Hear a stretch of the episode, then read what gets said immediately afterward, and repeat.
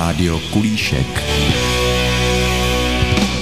Takže nacházíme se v železniční stanici Martinice a koukáme se na prakticky prvoválečný motorový vůz M290 002 Slovenská Strela, který právě absolvuje jednu z prvních jízd po jako velice náročné tříleté opravě a dá se říci uvedení do zcela původního stavu z výroby.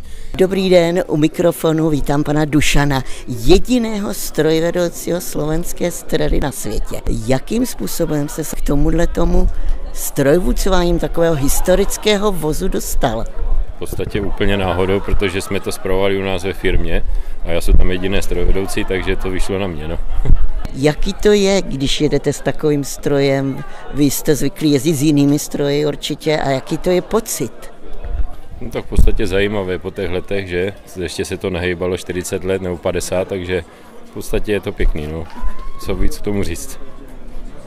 Tenhle ten vůz byl konstruován na trošku jiné tratě a jak tady u nás v Krkonoších, co ty kopečky. A moc jí to nevyhovuje teda, ona má radši větší rychlost a, a nezastavovat, je prostě bez zastavení a tak 130 to jí vyhovuje, ale tady ten kopec těch 20 promile je moc, takže není na to moc stavěná. No.